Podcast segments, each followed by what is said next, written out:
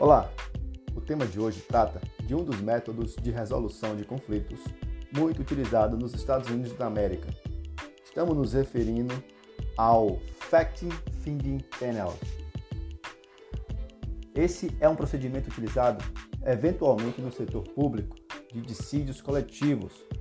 Neste caso, o conhecido como Fact Finder, juiz de fato, não se limita somente as informações providas pelas partes, mas vai atrás de pesquisas adicionais e instrumentos comprobatórios, recomendando assim a resolução de cada tópico pendente do conflito. Esse tipo de procedimento é voluntário e prepara as partes para negociações adicionais e também para a mediação.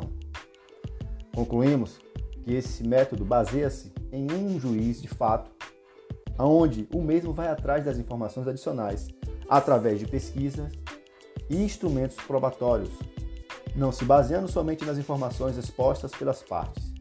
Feito isso, ele recomenda a solução da lead pertinente a cada ponto do conflito em tela. Obrigado.